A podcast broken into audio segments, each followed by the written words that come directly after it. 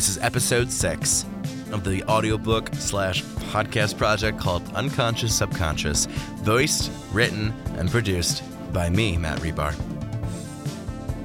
Chapter negative 22 Light Among Darkness.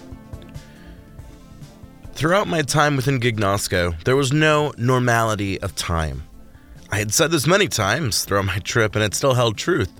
It seemed like I had just met James Du Bois an hour ago as another companion on my journey, and now the boy was dead. Yesterday, I met Helena Price, and she had died as such. And only felt like two days ago that I had introduced myself to Rodney, who was used as entertainment by savages. I knew it would had to be a couple weeks within Gignosco, at least judging by the sky. But that was from this little thought projection that I was, and not from the real flesh and bone. But I felt like real flesh and bone. My knuckles gripped the steering wheel, the bones almost splintering as the flesh turned white. I could feel the adrenaline dying upon my body like a stoned fucker at a fast food drive through. My muscles ached while I could sense the hardened blood upon small pieces of my skin. I could feel my own mind even as I drove the black jet of the now deceased governor into the darkness. I should have avoided the dark fog, but the fear to get away outmatched the logic of direction. And so now, I was lost in this unforsaken mess. I couldn't see in front of me, the small lights of the jet only going forward so much. Early on, though, my question of the fog was addressed by the all and mighty Clark. As much as college was refreshing and a change of pace, my natural independence began to manifest itself. I didn't love isolation, but isolation did love me. I began to just go to class and the other couple clubs I was in. I didn't go out on the weekends. I just laid in bed like some sack of shit. It was an encompassing fog which blossomed outwards in ways I didn't expect. Where are you? I cried, knowing full well I wouldn't receive an answer even though I wanted one. Clark, where the fuck are you? He would not answer my direct questions, but his commentary would explain the biome I had chanced upon. Clark, or just his subconscious, I suppose, was a rare father who rarely came around. And when your father was there for the basketball game or for the dinner, he never gave you what you wanted. I was a beggar who needed bread, and he continued just giving me an apple. The apple was worthless. I was thankful for my bounty, but at the same time, I wanted bread to the point where I became angry and would discard the beautiful fruit given. And now, four companions down, countless days explored, truth far from being told, I was feeling as dark as the fog which blanketed my vision. What was the point of all of this? I had felt more emotion in Gignosco than I'd ever felt in the world, and that scared me. Was I a reflection of myself? Perhaps this was not the true Sidney Mercer, but this was some dimensional twist. It explained why I felt things because the real me never felt things. I suppose it was pointless to question it, especially because there were no answers. Instead, the blindfold continued, and I wondered how long I'd be stuck here in the fog. I didn't dwell on it too long until I saw four faint lights. The light pierced through the darkness like metal through flesh. It was clear where they were coming from, so I aimed my plane towards them. The lights grew brighter until they exposed their original source. Are those lighthouses? I muttered to myself, although Clark King took my rhetorical question as law to answer to. Darkness in its pure form is suffocation. It's the kind of dead pressure you'd feel without a helmet and a bandit on Mars, the kind of pressure you'd obtain within the ocean. It's a full body takedown like some wrestling show. But there was a light in the brothers of Lambda Beta Tau, they were the ones to see me for a social side. Their four pillars stood for academic, athletic, involvement, man. Their light shone, and I, the deer in headlights, joined in my sophomore year. I assumed the four pillars of the fraternity were each modeled into a lighthouse, which in turn was connected to the soft rotation of the main rock. The main rock was half rock, half large estate. The estate glowed as well, with lines of light connecting the four lighthouses and estate. Overall, the place looked like a glowing plus sign in the eternity of light absence. On top of the roof was a small runway and an airport, so I decided to land my jet on the airstrip and see what this place was. I landed the jet and exited the vehicle and was met by four men. The four men were all 22 or so and younger. They wore greasy college esque clothing, and three of them held drinks. The drinkless one extended a hand. I'm Jerome Barkley, the Vice President of Philanthropy. The man smiled. He had black, bold framed glasses, a cleft chin, parted hair, and brown black eyes. He had what most Americans would call a dad bod and seemed the least greasy of the bunch. Sydney Mercer, I muttered. I accidentally got into the fog. Thankfully, you guys were all lit up, so I decided to get off here for directions. Of course, that's why we're here. Jerome smiled. Good old Jerome. Who are you guys? I asked, having been given the confirmation that Jerome had actually been a real physical person. Admal Tab Uet. Jerome spoke the words of his fraternity, which I could detect was the backwards spelling of Clark King's Earth fraternity, Lambda Beta Tau. Very nice, I nodded. So, is it possible to get directions? Absolutely. Jerome nodded. Why don't you come in for a drink? That sounds nice. It did sound nice, mainly because I was still wired and tense from the events that had happened back at Gear Castle. Jerome's buddies introduced themselves, each having just as much of a white male college name as the other. There was no way in hell that I was going to remember these names after I left here anyway. There was a glass elevator and staircase room on the first floor that led downstairs into the rock slash frat house. I followed the boys and walked through a couple doors before I entered the main living room. In front of me was a crap ton of college age boys, all drinking, smoking drugs, and having a good time. It was as though I had been transported into a college party, although there were no girls within the room. But the lack of women didn't seem to affect anyone as the bass rumbled through the room. Interestingly enough, the music was deep 80s with a hint of early 80s sprinkled through like paprika. The walls were thatch and covered with posters, Rock icons, pop icons, hot girls taken from a Sports Illustrated, movie posters covered the walls. In the middle of the room was a grand staircase, which led downstairs. Welcome to the pad. Jerome smiled. We have 114 brothers, and we take turns chilling out at each of our lighthouses. We have groups of three who do eight hour shifts down at the basin of the lighthouses. Everyone works around here, there is no slack off. Jerome walked me through the large room and then into a hallway. The original three buddies he was with were gone. There were no windows which showed the dark fog within the hallway. Some of the doors were open to expose small, dorm like single rooms. So, off the main room are four hallways. Below the room we were just in is a mega kitchen and a mess hall. Below that is our meeting room. Below that is our common chiller living space, which is melded with our laundry room. Jerome's explanation of the frat house combined with the rock was hefty. These hallways contain the living spaces. At the end of each hallway is naturally the lighthouse's cap. We crossed the hallway and entered a large room. I didn't know which direction or whether we were upside down. As we entered the threshold, direction had no meaning. A bright light flashed in the middle of the room like a miniature sun. One could not stare into it without blinding oneself. Part of the room had been designed as a shelter, and so Jerome moved me into the small space. There, three dudes drank beer and played a video game. In front of them was a large glass wall which showed out the dark fog, illuminated by the light provided by the frat guys. This is incredible, I muttered, sitting across from Jerome and enjoying a rum and coke.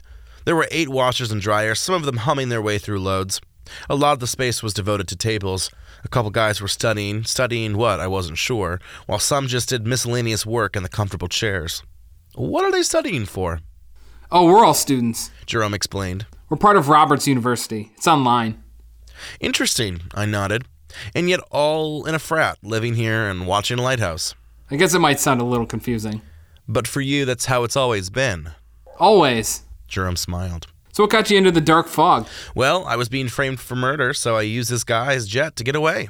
Framed for murder? Jerome repeated, his jaw agape. That's fucking crazy. How come that happened?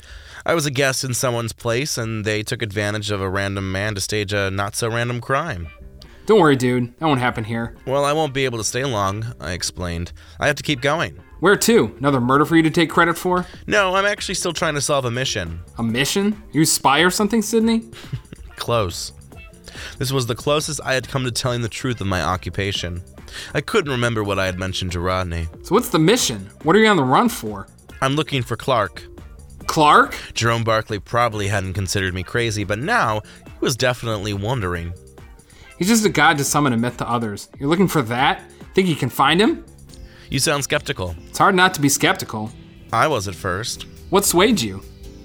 I thought about what swayed me of the existence of Clark. Granted, I knew I was in the mind of Clark King, so I suppose that evidence had always been the basis of my belief. I just know. How do you know? I don't think I can tell you. Mysterious. Jerome sipped his drink and eyed me suspiciously. I couldn't blame him. The whole situation did appear somewhat confusing. There's something about you. Probably realize it. You carry some kind of energy. Is it a good energy? Oh, naturally. I sipped my drink and forced a pause in the conversation while Richard Clark came to me. Out of all the light within the fraternity, it was Jerome Barkley to which I had found brightest. He ran the fraternity's philanthropy and made sure everyone got out to the fun events he'd put on. We became close, even though we were opposites. He was the loud one, I was the reserved. He studied people, I studied machines. We didn't agree on a lot of small things. We had different favorite beers, different pro football teams, different interests. But for some reason, our conversations were so exposing. We'd go to a party and come back to the house and continue conversations while getting smashed. It was the kind of smash where you'd brown out. I wish I could remember everything Jerome Barkley said. So where are you heading to? Jerome wanted to know. I'm not sure. Where do you want to go? Anywhere to look for Clark. You really set on this mission. Jerome sighed as if he was a parent trying to dissuade a child. Can't think of anywhere around here where Clark could be. Two towns across the way are fucked up. Nothing holy there. You could try Sludge Swamp. I hear there are some spiritualists and thinkers down there. A place that is called Sludge Swamp sounds like more of a place I want to avoid. I chuckled. But if you think someone might know something, well, I might be pulled to check it out. I think it's your best bet. Good, then can I get directions there? I have something better than directions. What is that? Jerome Barkley grinned as he extended his hand forward. You've got a new accomplishment. I took the hand, all while apprehensive. And that guy is me.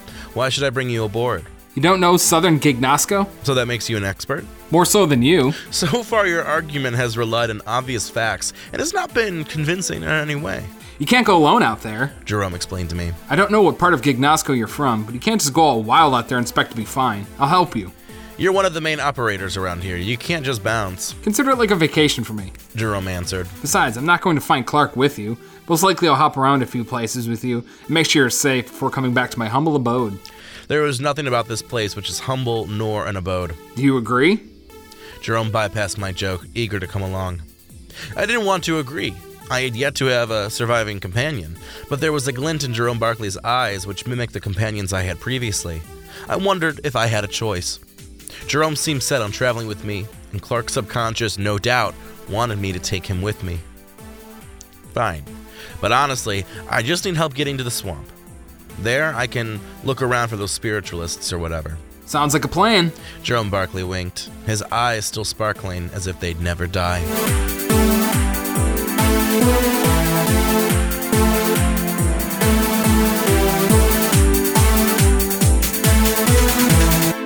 Chapter negative 23 Quacks and Quags. Once again, I was plunged into the dark fog within the governor's black jet.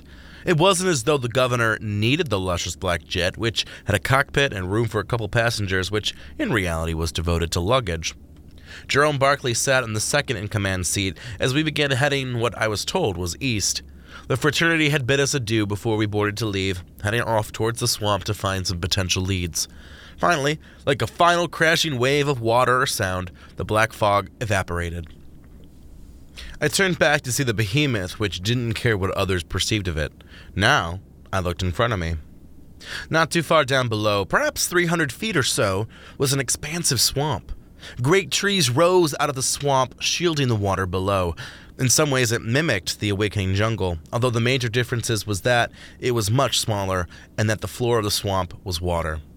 Oh shit, I whispered as I looked for a place to land. We're about to run out of gas, Why didn't I think to refill the plane? Jerome exclaimed. I shouldn't have assumed we had enough gas. Calm down, we just need to safely land. As if the jet was pushing my specific buttons, I could hear the clicking sound as the airplane scuffled to find fuel that was not in the tank. We'd soon be plummeting down to the ground. I looked down to see if there were any immediate crash landing sites. There was a very small open part of the swamp which contained no high growth. That would perhaps be our only way of surviving this. Wait a minute, I muttered, looking over to Jerome. I think I have an even better idea than crashing the jet with us in it. The plane was spiraling out of control, and I immediately grabbed Jerome. Jerome didn't struggle, but seemed paralyzed as I ran with his weight to the door of the plane. I opened the door to the plane as boggy marsh flavor and heavy wind filled the airplane. I jumped out of the airplane while Jerome screamed. We fell through the air before I was able to stabilize us in mid air. Our airplane, without our bodies, exploded upon contact down below. Jerome and I slowly made our way to the ground as if descending a staircase. Jerome hopped out of my grip, and both of us were now thigh deep in swamp water. Well, welcome to Sludge Swamp. Jerome sickly muttered, already quite unamused with the biome. This place is filled with all kinds of nasty critters, so be careful. I had my bag upon my backside and not a scratch on me. The airplane, which was now a smoldering fire slowly being washed down by the swamp, screamed an entrance of new prey for whatever nasty critters. Which way do we go? I inquired to Jerome, even though I didn't assume he'd know it. Jerome shrugged and I pulled out the map I had been given by Badalov back on Earth. I hadn't used the map once, but I wondered if it was going to come in handy. The handheld device lit up and produced a single holographic neon light. Indeed, it showed the landmasses and everything I had seen. I was impressed by the detail, although all of it had been provided by my memory. Parts of the swamp were already mapped out, although there wasn't too much detail. Well, the go kart track isn't too far from here, I explained. Maybe we can head there and then use that place to find out more about the swamp. That sounds good to me. Jerome shrugged. But before my entire legs could move forward in the water, there was a buzzing sound as an airboat came out of the deep marsh and into the clearing. Jerome and I immediately spotted the newbies, although they had yet to spot us. Both were sporting overalls and no shirts beneath the overalls. Their hair was thinning, although both had bushy auburn brown beards which were ungroomed and out of control. The rest of their bodies were just as hairy, while their teeth radiated gold. Why, Red, I recognize that we might have come across our airplane or some shirts, the one spat, his voice as thick as syrup and as hillbilly as I had ever heard. Nick, you's right. I bet them still down there, don't you think? Red asked his buddy. On the airboat behind him were carcasses of meat which laid without movement. These two seemed like surveyors of the swampland, and I was not enticed to meet them. Hmm, I thinks we can get plenty of meat depending at their bill. Nick continued to stare out into the field of water and tree stumps. Jerome and I were currently hiding behind one of these tree stumps while the airboat's fan whipped the small boat forward. The smell of moonshine and meat had been kicked up from the fan as well as an overall sense of BO. I slowly and quietly put away my map and pulled out my gun. Jerome eyed my gun with bright coin like reflections while I immediately imagined bullets within the chamber. Red and Neck, clearly a general reference to rednecks, were not close to us, and I was hoping that Jerome and I could make a break for it. I did not want a conflict with these men, for better or for worse. Considering their voice alone was a grating presence, I figured the rest of them would be nothing more than aggravating. While we were moving slowly across the landscape, the airboat ripped through the water and came across both Jerome and I. We were like deer in headlights as we looked up to the grinning, toothless faces of Red and Neck. Well, looky here, Nick. Red wooed as he eyed us with pleasure. We got some humans trying to escape. And you're not humans? I inquired. I guess we ain't fully human now, is we? Nick chuckled. A large crease formed in the middle of Neck's throat, the kind of cut to the throat that one would take if getting murdered. The crease opened up to reveal a dark mouth with sharp white teeth and a tongue which slithered with curiosity at those in front of it. I just know since I was a baby, I was always extra hungry. Red and Neck raised their guns, and immediately I dove under the swamp water. Jerome followed after me as the air above us rang out with bullets. I had the gun in my hand and I was loaded to fire. I dove up for air, a little ways back from the airboat. I began firing as Red and Neck readjusted their boat. Red continuing to unload bullets while Neck handled the logistics of the airboat. Jerome was a little bit of a distance from Red, Neck, and I, which was a smart idea. At least I could partially go on the offensive. More bullets rang out between Red and I as Neck steered the boat and to keep up with me. I ducked behind the rotted and dead tree stumps, all of which were more than perfect cover. Finally, I was able to nail Red and he howled out in pain. Fuck! Son of a bitch got me! Red snarled before firing so many rounds into me and the tree that I felt like winning was no longer inevitable. Red's neck once again split open to reveal the mouth which wanted to dine on me. I wasn't sure whether these guys were some kind of creature or merely eaters, which seemed to be their own separate subspecies. Red nicked me hard on the side of my shoulder and blood began to mix with the swamp water. I dove underwater and swam up behind the airboat. I think you got him! Nick smiled over to Red. Neither of them noticed me from behind their unmoving fan. The airboat bobbed in the water a bit while the natural swamp sounds became the background. I could see the area where I had left. It looked rather bloody, even with such a miniature wound. Yeah, dear brother, Red chuckled. We gotta go down and find the body, though. It'll be worth it. Let's see if we can crack down the other. The Red's skull cracked open from one of my bullets. There would be no more tracking down anyone for Red. The mouth of his neck opened so wide and let out a large soprano shriek before Red crashed into the swamp water. Neck immediately noticed me and moved towards me. Neck punched me, and I dropped the gun off the basin of the boat. Neck and I got into a fistfight, although it was no average fisticuffs. With his two hands and bouncing feet, Neck's neck split open to reveal the second large toothy mouth and slippery tongue. The tongue began to lash out, able to go outwards about only to about a foot. The tongue was acidic, and any time it hit my body, I could feel a small burn upon my skin. I don't know who the fuck you are, but I'm not into it, I roared before cleaving Neck on the side of his head with my fist. With another shove, Neck was overboard and in the water like Red. I immediately kickstarted the fan to life while Jerome got on board. Jerome had been sort of hiding and was not invested in the battle. Before Neck could respond, we finally managed to get away. The airboat tore through the water like a missile, leaving the hillbillies in the dust. Fuck. Jerome panted as I steered the boat through the trees. I was doing my best not to kill us while we got out of the swamp. Jerome immediately began emptying the dead crocodiles and other edible animals out from the boat, which continued to add to our speed. I had gone from mastering an airplane to automatically being in charge of an airboat. Clark's voice rang out as I went 40 miles per hour through the swamp. College continued to get harder. Life continued to get harder. Certain events happened. Certain things I wanted to occur did and did not at the same time. I was growing mature. Life had been proving to rear its reality. We teach kids a facade about life in order to spare kids the loss of innocence and the stress. But eventually it'll hit you. You go from walking in forests and jungles to trudging through swamps and marshes. Your legs give in, everything seems to give in. But what's a man to do but to continue traveling? Minutes later, we slowed down the boat and continued moving forward. We were going Sunday stroll speed when a crocodile appeared in front of us. Huh, I muttered. Crocodiles, I suppose that makes sense. It is a swamp. Jerome snorted. What did you expect? Before I could respond to Jerome's sassy comment, I felt the air flare up with heat. The smell and vibes of the swamp seemed to build up and consume me. I felt dizzy. My head began to spin. All the while, I was looking at the crocodile, who seemed prepared for something. The crocodile's eyes looked neon, while the rest of his scaly green body seemed to light up. Don't look into its eyes, I yelled over to Jerome, who looked sick as a dog. I tore my eyes from the crocodile and began staring upwards at the sky. My peripheral vision could see the green beast below, and I began firing. I wasn't feeling the entire effect anymore, but I still felt woozy. Finally, I braved a look to find that the crocodile was dead. Well, that's good. Jerome admitted, sweat pouring from his body. I was worried. But Jerome's worries would soon arrive back as four crocodiles joined the flanks of their fallen member. Before the crocodiles could woo their spell on us, I immediately began taking out their eyes. The crocodiles began thrashing and releasing pained cries as I continued to blind them. But even without their eyes and hypnotic powers, they were still adamant about attacking Jerome and I. Start the boat and get us out of here, I cried over to Jerome as I began shooting the encircling predators.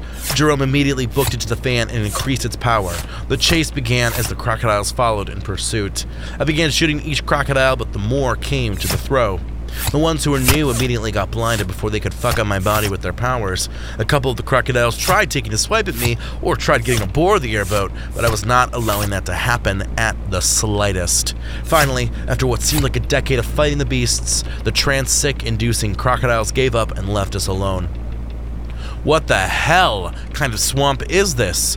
I cried over to Jerome. My gun was smoking, as if it was a heavy cigarette imbiber putting away a pack. I knew there was some crazy shit, but I didn't. He didn't expect what was next, let me tell you.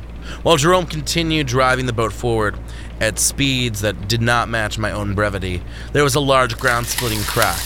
I looked behind us to see a large figure which had risen out of the ground. The figure was dark, perhaps 20 or 30 feet tall. I could not tell if it was made from liquid, gas, or solid, although the morphism upon the creature was stifling. There was a singular plastic like mask upon the matter which resembled the face of Neck, although the plastic mask was as far from human as we had previously known Neck. Fucking trollops! Neck screamed, his voice boom bursting through the swamp scenery and flooding our eardrums. You don't know who you be messing with. I am Nick. Nick's voice still carried its hillbilly charm, although the voice was so strung out with a reverb and chorus. It was a twisted voice, so twisted that it almost broke from strain. Nick immediately began moving forward. Jerome stepped up the fan's power while Nick began forming large blobs of the material he was made of. The blobs threw through the air like bombs and began landing close to and besides the airboat. Shit, let me take over, I cried to Jerome as I began to steer the boat. Not only was Nick catching up with us, but the blobs were getting closer and closer. Finally, Nick caught up with us and flipped the airboat. Jerome and I flew across the air as Nick released another roar. Trees were cut down from Nick while Jerome and I gathered together. I pulled out my gun and began shooting at the plastic mask which resembled the old face of Nick. The plastic mask got fucked up a bit. Its chip and wear began to show. Neck continued to reach out and beat me down with its arms, but I managed to dodge. On occasion, Neck would send out a large blob similar to earlier during the chase. How do we kill this thing? Jerome asked, turning to me with fear. I don't know. Luckily, I do. A sprawling Louisianan accent rose from the commission as Jerome and I turned to see a short, slightly chubby black woman. Her white hair was pulled back into a bun, her cheeks, eyes, and jawline slightly extended due to age. The woman looked matronly with an apron and some kind of blouse dress number. With a single wave of her hand, the woman created a large dome around Nick. We call these creatures negatives, the old woman muttered as the dome glowed bright with deep purple energy. Negatives are terrible creatures with shapeshift. There are a few around here, I don't know where else. Negatives love the chase and the hunt. They very rarely show this true form, mainly because this true form is way too conspicuous. If you ever face a negative, you'll notice they talk a lot about being hungry and their neck opens to reveal a second mouth. They are similar to eaters, except eaters like particular traits from humans and not necessarily the flesh and blood of a human. This barrier's not gonna stop me. Knack screamed. The plastic mask face was half destroyed by my bullets. Face me in battle like a true warrior, not like the whore you are. Oh my, what a nasty negative you are. The old woman sighed as if she was a nanny to Neck. Y'all must not have known about me. I'm Sheila. You stepped in my lands, boy. Sheila's energy immediately coated the skin of Neck. Neck began screaming in pain as the energy immediately began eating away at Neck's body. Sheila's energy began eating Neck's mask until nothing was left. If their mask is entirely destroyed, the negative is fully extinguished, Sheila explained as the black blob immediately turned into the oblivion. You did good. You managed to chip away most of the mask. The mask is symbolic. After all, it represents the life source of the negative. Now, why don't you come over to my house for a break and explain what the hell you two are doing here? Well, we're here to look for information, I explained, as Sheila began conducting our airboat. Sheila had arrived at her own accord without transportation, although she now guided the airport with deliverance. Information? About what? Sheila asked. Her accent was much more demure than that of Red and Neck. We're looking for information about Clark. oh, are you now? Sheila laughed, her gut shaking along with her vocal cords. That's funny.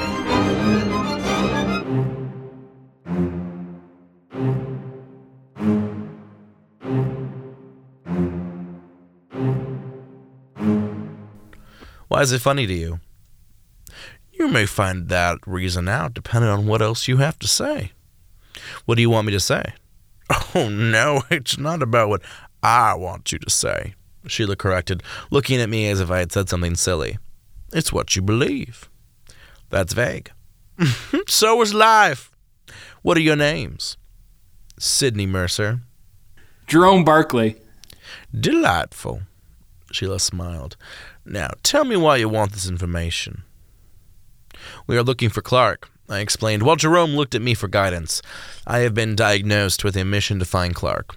Diagnosed? Who diagnosed you? I believe Clark himself, ma'am. It was a stretch, but I hoped that Sheila would just roll over with it.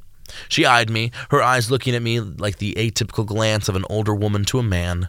Her white hair danced in the kicked up wind while her matronly figure watched over the swamp as if she was the mother of the territory.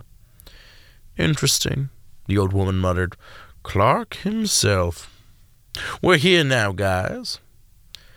The airboat circled the small patch of dry land, the only dry land of which Jerome and I had seen the entire time we had been in Sludge Swamp. In the far distance, once I could see the go kart track and the small go kart village, which was spread up above the large swamp. Sheila's cabin stood on the small dry land. In front of her were plenty of tree stumps. This area looked particularly dead. Sheila stopped the airboat, which caused Jerome and I to exit and onto the dry land. It felt nice to be on solid ground.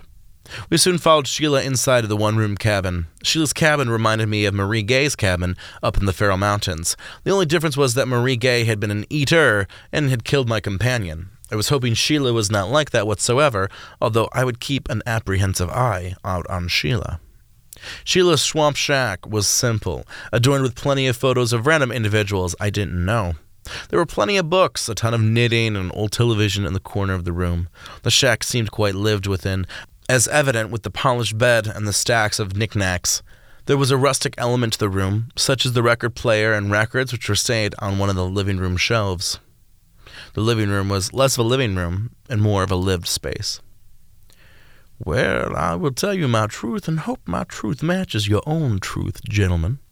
Sheila ushered Jerome and I to seats upon the small dining room table while she immediately began preparing tea. Not everyone in Gignosco was on the same page. Clark is a god to some, a king to others, a peasant of an idea, and non existent. Nobody can agree on what Clark is, regardless of his existence. Some claim he is human, but access powers ungifted to humans. Some believe he is an animal or a new species altogether. There is the idea that he is a god. So many thoughts here, gentlemen. I don't know why I tell you this. You most likely are aware, are you not? Sheila brought over the tea and sat down with Jerome and I and passed out the tea. I talk with Clark. Sheila confessed while mixing honey with her tea. I pray, and he comes to me. Sometimes Clark comes in dreams, other times in visions. I am very close to him, even though we live worlds away, not physical worlds. Clark is here with us in Gignosco but he is a great entity, and I am nothing more but one of his lowly servants. I know this sounds crazy, but I am telling you the truth. At least, my truth. You keep throwing around this idea of your truth, I pointed out. Are you saying that you don't know if you're truly talking to Clark? I believe I am talking to Clark. What does he tell you? Clark tells me his personal worries and his fears for Gignosco. He constantly mourns for his beautiful world turned ugly. There is so much ugliness in this world. I'm sure you're more than aware. You look like you've come from ugliness as we all have. Even today, you were almost eaten by a negative. That alone is an example of the dog eat dog society within Gignosco. Clark does not want to be worshipped, he just desires peace. Why does he desire peace? Jerome was the one to slide a question, and Sheila readjusted herself. He is a peaceful man. It was his power which created chaos and bad. You mean lavender? The word lifted out of my mouth like petals dancing onto a gravestone, which Sheila acknowledged. Ah, you're aware of lavender, the power which came from the massive energy of Clark. They are only together in association and otherwise separate in everything else. What else do you know about lavender? I questioned. Lavender has a different name to some of us down here. We think of it as a better name. What is lavender's better name? I questioned while Sheila caught up on her tea before responding. Down here, to those who know Clark, we call it the Code. Chapter negative 24 The Smell of Burnt Rubber. Lavender was now the code. Why is it called the code down here in the South? Well, I'm not the only person who has heard from Clark, Sheila admitted. He has been heard in the South more than he's been heard in the North. Lavender is a vague term. The code is more akin to the truth behind Clark's powers. What is that truth? I do not know. How do you know lavender is the code, Sheila? How do you know they are interchangeable? Because Clark would talk about the code. Clark would use both terms to describe the same, although only the deemed worthy had access to the name, the code. So is the code the same thing that lavender is, the energy that's made this world? The code is basically the identity of Gignosco and was a birthing of energy of Clark. How could Clark be the only living thing in Gignosco previous to the code? I do not ask the will nor the way, Sheila spat. You just need to believe. It's hard to believe sometimes. If you want to find Clark, you must be willing to go past the surface, Sydney. There is something within you that makes me believe you can find Clark for your mission. Now that you're aware of the code, you might actually have a better chance of meeting Clark. As far as I'm aware, nobody has ever met Clark, but he exists. He exists. Is there anything else you can tell me? Be careful out here, Sheila demanded. That's all I'm supposed to say. Supposed to say? Clark didn't want me telling you too much. Sheila shrugged as if her hands were literally tied behind her. I don't know too much more about Clark, but he told me a few things about you. He predicted me, I questioned. Of course he did. He rules Gignosco even though he doesn't show it. Sheila casually shrugged. All I know about you, Sydney Isidore Mercer, is that Clark considers you to be on the same wavelength as he. I did not tell Sheila my middle name, and it was in that moment that I realized that she, no doubt, was actually in talk with Clark. Sheila did not tell Jerome and I anything else about Clark. She felt she had delivered Clark's message and would not provide personal insight. Sheila did offer us some food, and so Jerome and I ate while Sheila talked a little bit about the swamp. Sheila had lived in the swamp for her entire life and loved it. What's next? I asked Jerome while Sheila knitted at the table in front of us. Sheila watched with curiosity in our stitch effort to make a plan. Shall we head to the go kart track? You mean the go kart track? Sheila smiled. That's how it's pronounced up there. They're quite adamant about that title. Sheila's words regarding Clark were still with me even as Jerome and I stood in the center of the go kart track and the small collection of buildings which housed players, audience members, and staff. The track was not like some simple earthbound track. The go karts flew upside down, straight into the sky, and through twists that defied gravity. It had been a few hours since we had left Sheila's shack, the only dry land in the entire swamp.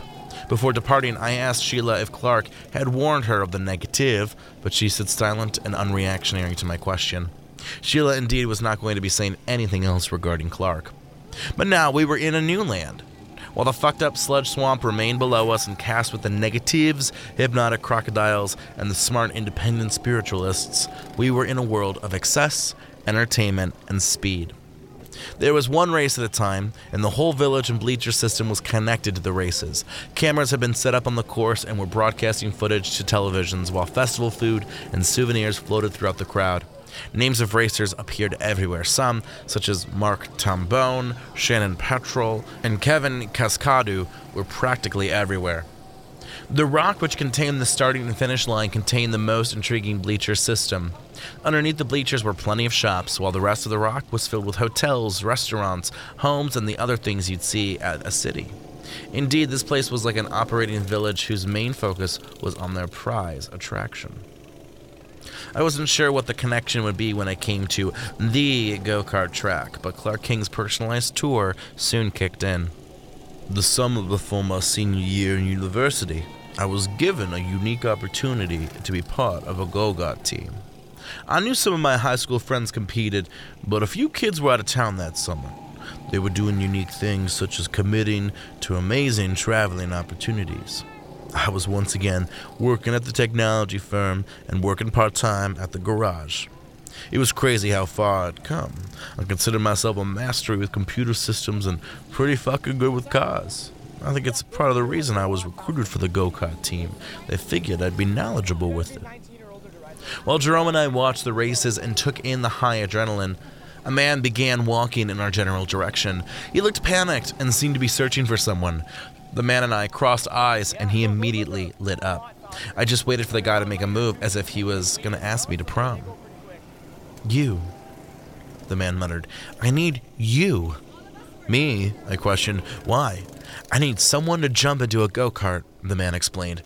Jenna Duplaga isn't feeling well and we have an extra spot. I just need someone to fill in. I don't. Come on, kid. I'll give you a couple hundred in stones. The man's reference of stones was to the currency of neon stones, which seemed to be the norm in Gignosco. Considering I was low on money, I figured the man's offer wasn't too bad. I could create money, but maybe being in a go kart race could be fun. Okay, I turned to Jerome. You'll be okay, right? Absolutely. Jerome smiled, looking stunned that I had been picked. I was surprised by the offer, but not surprised at the chance. It seemed that every small detail involved me to some degree. I was both a substitute for Clark King's experiences and a witness to such minor and major elements to his life and subconscious. What's your name, man? said Mercer. That's a good name for a last minute go kart rider, the guy chuckled. I run the logistics of the races. I'm Benjamin. Nice to meet you. Benjamin led me out of the sidelines of the track. The fans and onlookers were not allowed in this section, although I was soon suited up and given a rundown of what to do. This was currently one of the breaks between races, and the other riders were preparing themselves for the next match. Soon there was an announcement of a new rider, who was me. The crowd seemed intrigued, but they wouldn't be sold until they saw me in action. Minutes later, I was prepared to be the best I could be and was waiting for the countdown. And the race begins in five, four, three, two, one, go! Twelve go karts immediately squealed to life as the riders floored their way forward. Right off the bat, the 12 cars were going straight up into the air. The crowd below pulsated with excitement as they lay witness to the sport. I was gripping the wheel tightly while praying that I wasn't going to get fucked up as the go karts around me continued to speed forward. I didn't want to end up in last place, so I put my foot down the pedal and sped forward. Like I had already seen, the course transcended gravity, as did all of Gignosco. The cars flipped, twisted, and curved along the uh, starting place and over the swamp. I could see so much of Gignosco, including the distant middle and outer realms, which I had not visited, nor would I visit. The black tarred track flashed up against the violet hues of the multicolored sky. I went from 12th to 6th over the course of two laps, and began the third lap by cracking into the top five. I couldn't really hear the announcements, but I wondered what kind of stir I was creating. To drive go karts that summer as part of a local competition was breathtaking. That was some real adrenaline right there, some test of survival type of shit. I could feel the smell of burning rubber, the shifting of energy, and the small levels of aggression which bubbled between competitors. I would never compete with go karts ever again, but I could still recall the way the wheel turned in my grip how close to the ground I was, riding so low you would have thought I'd wear out the cart and become nothing more than rubbish on the track. But I was decent. Never the best, but never the worst. Fourth place now. The track's body twisted in a large helix before circling itself. I gunned the cart, unable to truly see how the carts were going behind me, but ahead of me, I could see the top three. Cracking the top three would be awesome, although I was proud to be holding fourth. I gunned forward, testing the limits of the go kart as the large circles ended into a loop. I wasn't sure on the rules, but I was about to pull something risky. Instead of taking the loop, I gunned it off the loop and free flew into the air. Down below, I could hear the gasps of the audience as I slammed down to the track and continued forward. I had stolen second place now, and I was able to retain my steal as well. Just one guy now, but by this point, I didn't know how I'd get that victory. The track swept a few hills, although there was nothing actually which caused the hills besides the build of the course. Finally, I crossed the line and was able to get second place. The crowd went haywire as in front of me turned out to be Mark Tambone, while I had jumped in front of Kevin Cascadu. The two were the most famous go kart racers, along with this Shannon woman who wasn't in this race, and a newbie had threatened the hell out of them. After I parked and got out of the car, Benjamin immediately approached me. His face split into a large shock. The staff swarmed me, although luckily I was able to escape, but not after Benjamin gave me some heavy cash. Immediately, the crowd swarmed me as well, but Jerome and I were able to dip.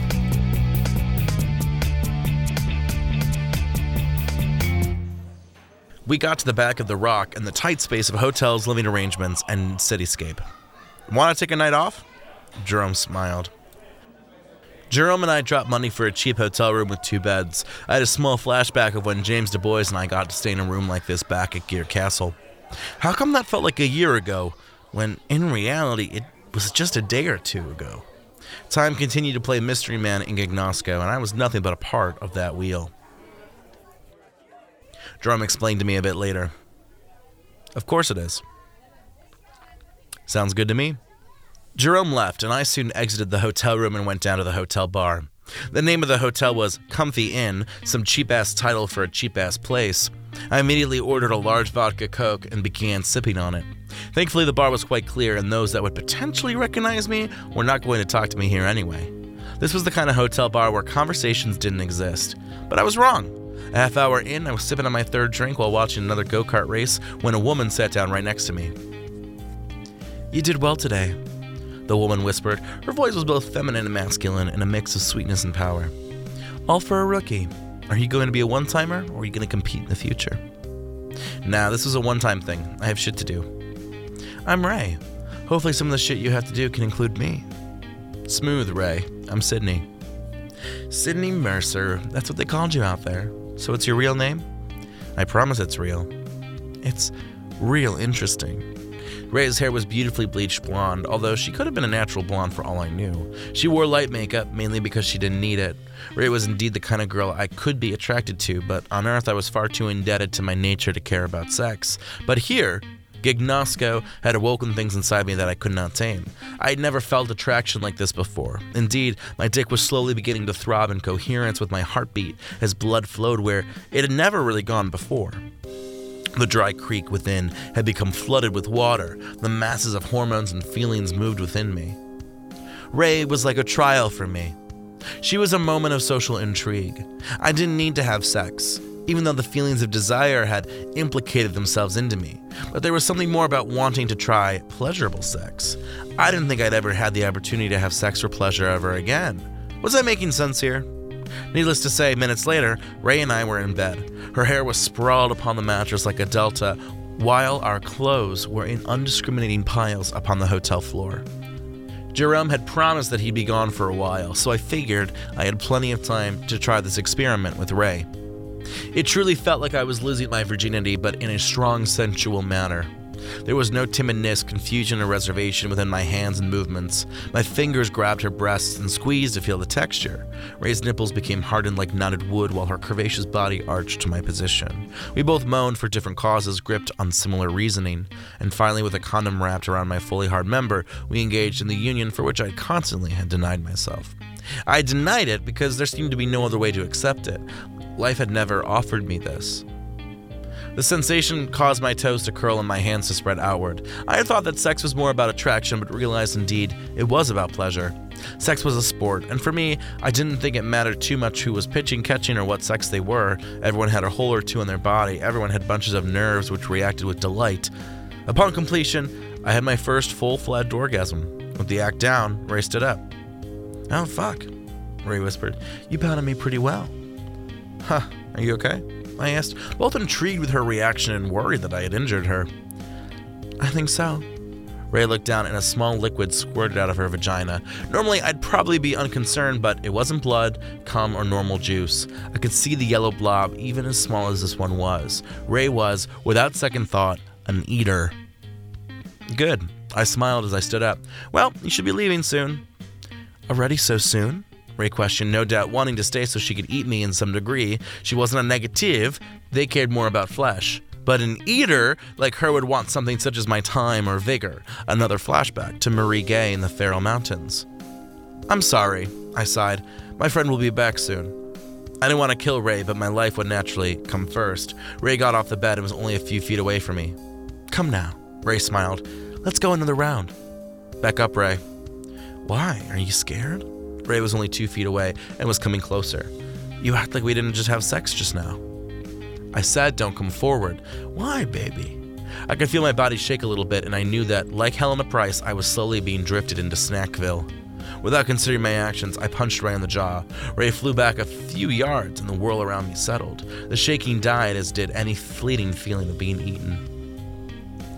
Is this because? she asked, sprawled out on the floor. You're an eater, I muttered. Get the fuck out and get away from me, or else I'll kill you. Can you blame me? Ray whispered, her mouth spilling out with the yellow goops of blood, which gave her away further. How could I not seek you down? I live for eating off power. You won't get my power, I whispered, pushing her backwards. Immediately, she struck forward with no weapon besides her hands. We fought back and forth. The whole time, she tried suckling off my power for her own benefit. With another punch to the face, Ray stepped back a few placements. Your power now is double what it was before. Ray smiled. Her nose had been broken by my second punch, while yellow globbed blood flew down her face. I fucking want you! Ray came at me again, and this time overwhelmingly so. She had trapped me a few times, but I was able to wrestle free from her. Finally, I grabbed her down and slammed her onto the hotel bed. I said to stop, I whispered. Why can't you just stop? Because this is who I am, Ray whispered, even though my chokehold had her absolutely cut off for the most part. Air was finding it tough to enter her body while veins popped like freshly made popcorn kernels. You can stop this. Can I stop this? Can I stop who I inherently am? Ray was able to free herself and leaned in. With one single movement, I grabbed the hotel room lamp and slammed it down upon Ray's face. A spray of chunky yellow blood coated my body and the hotel bed. Ray was now dead, but she had not been truly a human. She had been a monster. A small one at best, but a monster all the same. I moved a bit, but sat at the edge of the bed. I couldn't really move right now. I was once again overwhelmed. The eater's chunky yellow goo trailed off of her body and soaked into the sheets behind me. Her blonde hair was once again displayed like a Chinese fan, although there was no wind underneath those sails.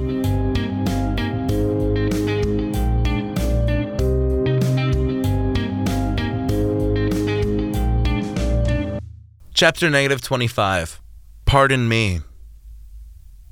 Jerome did not ask many questions upon his return.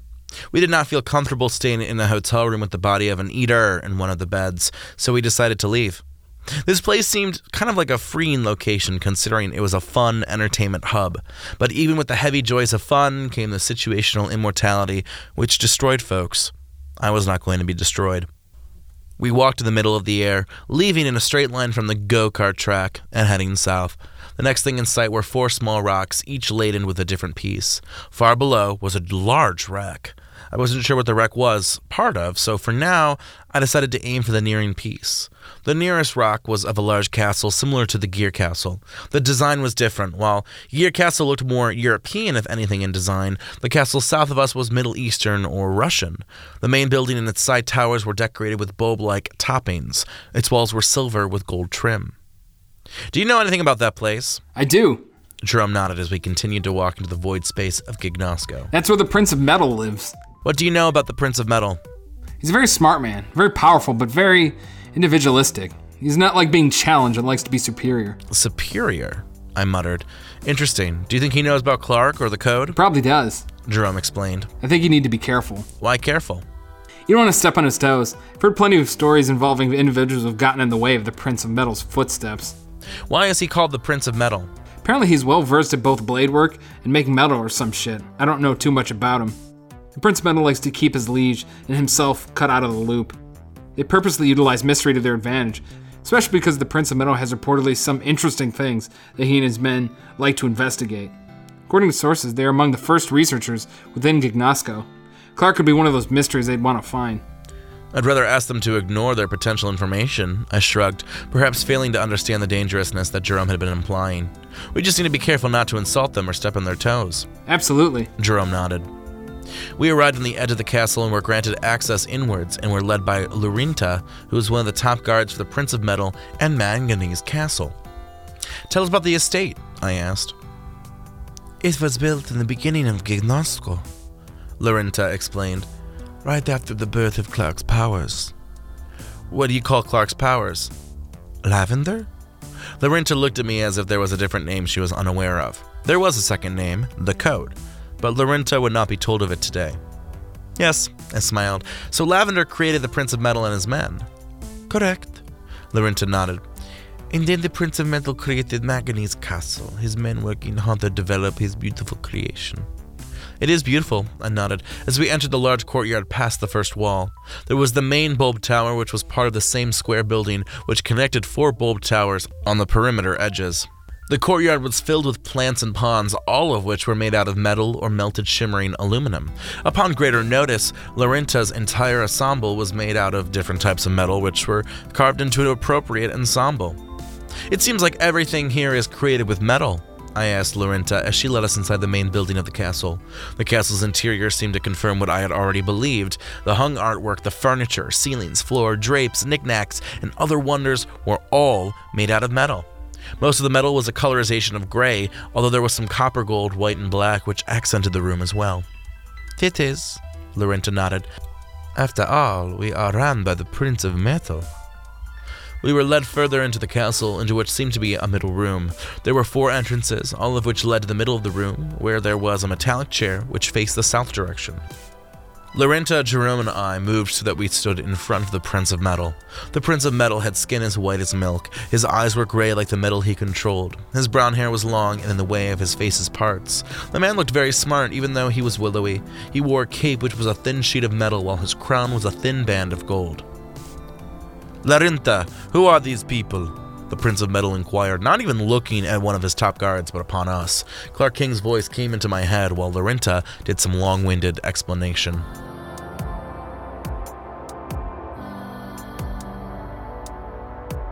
He was obsessed with computer science just as much as I. The only difference was that he expected the laudation, while I worked hard for it. Perhaps it was because he was a rich white nerdy boy and I was a middle class average black boy. I wasn't the one who received the flack for being a computer science major, mainly because I didn't look like a nerd, but he couldn't help himself. He carried himself well, but I quickly became his rival. I didn't even try to be his rival. He dictated it all of himself, you know. Saunders saw me as a threat partially. We were both really damn good, but there was something about me that he wanted. Most likely the respect from the football players, that type of shit. So what are you doing here? The Prince of Metal asked us while Lorinta had gone through with her notes. My friend and I are on a journey and we were wondering if you could help us with information, I asked. We had heard that you and your men are part of the best research within all of Gignosco. Such a compliment, but such truth. The Prince of Metal giggled like he was a high school girl who'd been asked out on a date by the school's quarterback. Now, what are you researchers up to? I love to spread the knowledge I have collected. We're looking for Clark. Oh, one of my favorite research questions. The Prince of Metal smiled. There's so much about Clark. I bet you are just so lost about which direction you should go in because let's face it, there are so many. What specifically do you want to know about the original? About the creator? We're interested in Lavender, I added. Mostly we're trying to find Clark. The Prince of Metal laughed with heavy skepticism. I could tell that the Prince of Metal was the kind of guy who would talk down to you as though you were a child. But it went past that. It was a complete disinterest in who you were and a complete interest in raising the Prince of Metal's own identity. We are looking for Clark. The Prince of Metal felt compelled to repeat the sentiment as if he couldn't believe it. How long have you been looking for Clark? Only about a couple of weeks. I've been looking for Clark for decades, ever since he created me, the Prince of Metal snarled. And here you are, thinking you'll find him in a month's time. You don't get it, do you? Clark is not something you can easily discover like he's nothing more than a butterfly for your collection. Clark is our ruler. He is God and creator. Sydney, Jerome, was it? You are fools for going on such a journey and expecting results. There are only a couple of people in Gignosco who are worthy to find Clark, I being one of them. I'll find him before you. We've come a long way, I argued. In two weeks' time, we've been able to directionally find Clark while understand more about the code. The code? The Prince of Metal's eyes lit up while Lorinta looked as lost as a mother who had found out her perfect angel child was a demon. You already aware of its true name? Yes, that's been a recent discovery. It took me till last year to find that name. The Prince of Metal was outclassed, and he knew it. And here you are speaking it so freely. How fucking dare you? How did you find this research? Are you here to mock me? I am the greatest research. I am the one destined to find Clark. I am the future of Gignosco, after all. The Prince of Metal pulled out a sword which had been on the side of his metallic throne. He stood up. The sheet of metal which was his cape shimmered while moving in a stale mannerism. Lorinta pulled out her own sword, following her master's taste. View, you are hacks. You are not real. There is no way you know anything you speak of. I will destroy you here, lest you stand in the way of my goals. Nobody challenges the Prince of Metal and survives. I opened the bag upon my back and tossed Helena Price's sword to Jerome Barkley. Jerome grabbed the sword and looked at it as if he had never seen one before. Using the same technique I had performed for Dean Esbas back in Collegium City, I created a sword out of red, orange, and yellow energy which winded together in a glowing, moving structure. My last blade had been of white, gray, and red, but now I was a shimmering, warm color of violence. There was a silence between us, which was personally filled by more of an explanation of the Prince of Metal. Saunders would do something that pushed our rivalry to a point past normal. Saunders purposely destroyed my class computer, which held all my research. There was film of him doing it, and as such, he did get in trouble. But I was poor, I was blacker, and I was not much of a whiny bitch as Saunders. Instead of being suspended or expelled, Saunders was dropped from the class and received an F on his transcript. It would be small damage for the ever A student. My teacher understood and managed to pull a project together and get an A in class. The following semester, Saunders started working on his own project as he re entered the computer systems research, design, and application course. Why fight us?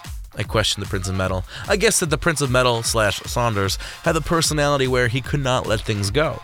Clearly, our pool of knowledge angered him either because we had gained it so quickly or because he thought we were frauds. Because you insult me and will not have it. The Prince of Metal's answer was unsound, but I could tell he found it purely logical. It would be a two on two, the Prince of Metal and his guard Lorinta against Jerome and I.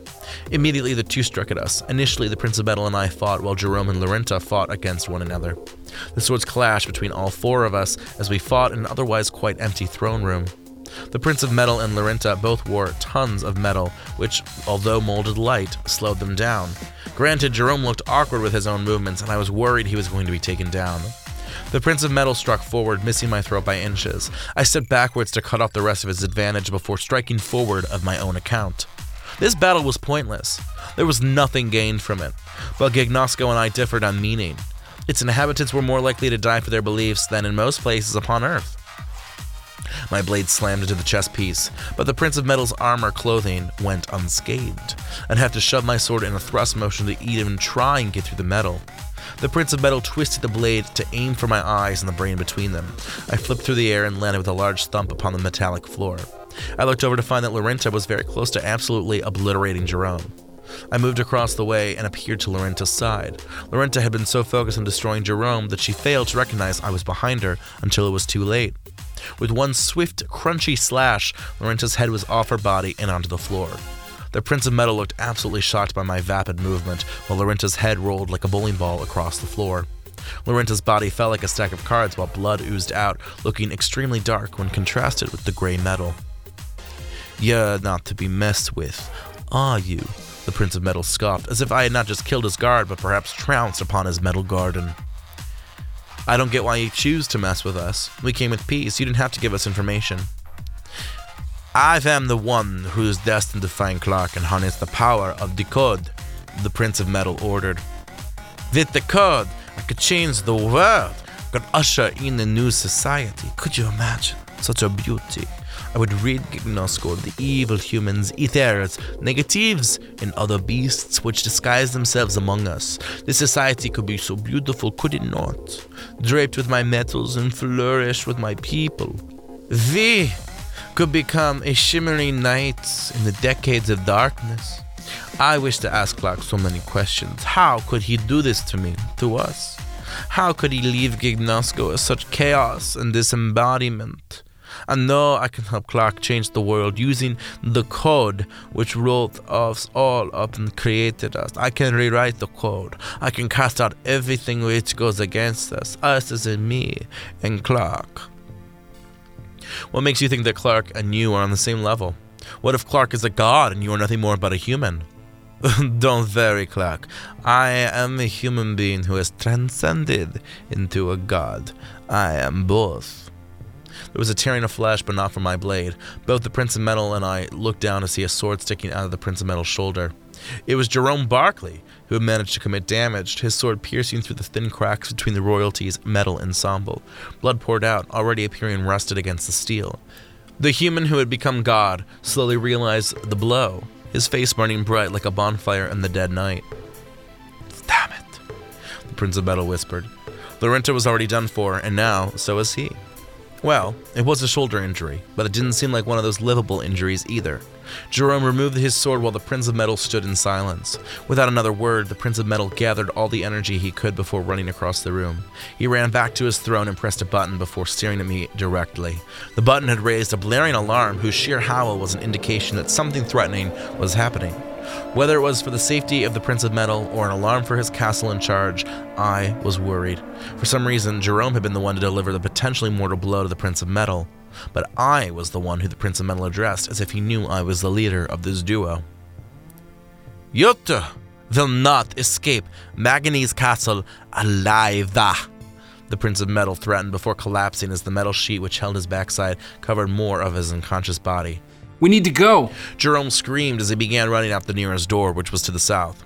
I wasn't sure if the Prince of Metal was dead, but Clark King was about to inform me of the significance even as I ran after Jerome. It was not my idea. It was Jerome Barkley's idea to destroy Saunders' research a week before it was due. I told Jerome not to do it, but Jerome did it anyway. Jerome thought he'd get away with it, but he was caught. Saunders was so pissed that he demanded action. And the Beta Tau was so worried we thought that Jerome was going to get expelled. It wasn't as bad as that, thankfully. Jerome was still going to receive his diploma, but he would not walk on stage for graduation. I felt so bad that Jerome had been kicked out of the graduation event, but he was okay with it. I don't think it affected our friendship. I think it was the end of college. Us in the real world. At least I think. Everything which occurred in Gignosco would have meaning. Everything. And I knew from Clark's own words that Jerome's time with me was going to come to an end. Jerome had led us into what seemed to be a large empty library. Nobody was here, just tables, desks, and stacks of books. We decided to run all the way down to the last doorway. Before we could exit the library, the door opened to reveal six armed guards, each decked out with metallic armor. Fuck, get down. I whispered to Jerome as I pulled open the bag to reveal my own gun. I imagined bullets, and it filled accordingly. While the six guards each entered the room, I prepared myself in position. The best way to take them down would be to shoot them in the head. Each would be a kill shot, and I wouldn't have to worry about their potentially bulletproof armor. While ducking behind the desk, I lined up my first shot and took it. The guard fell, and immediately it gave away my position. The other five guards quickly honed in on me, and I had to move and continue firing upon a seemingly endless amount of bullets. Jerome remained hidden and was able to take down one of the guards with Helena Price's sword. Finally, with the room cleared, we moved to another room which mimicked the first library room.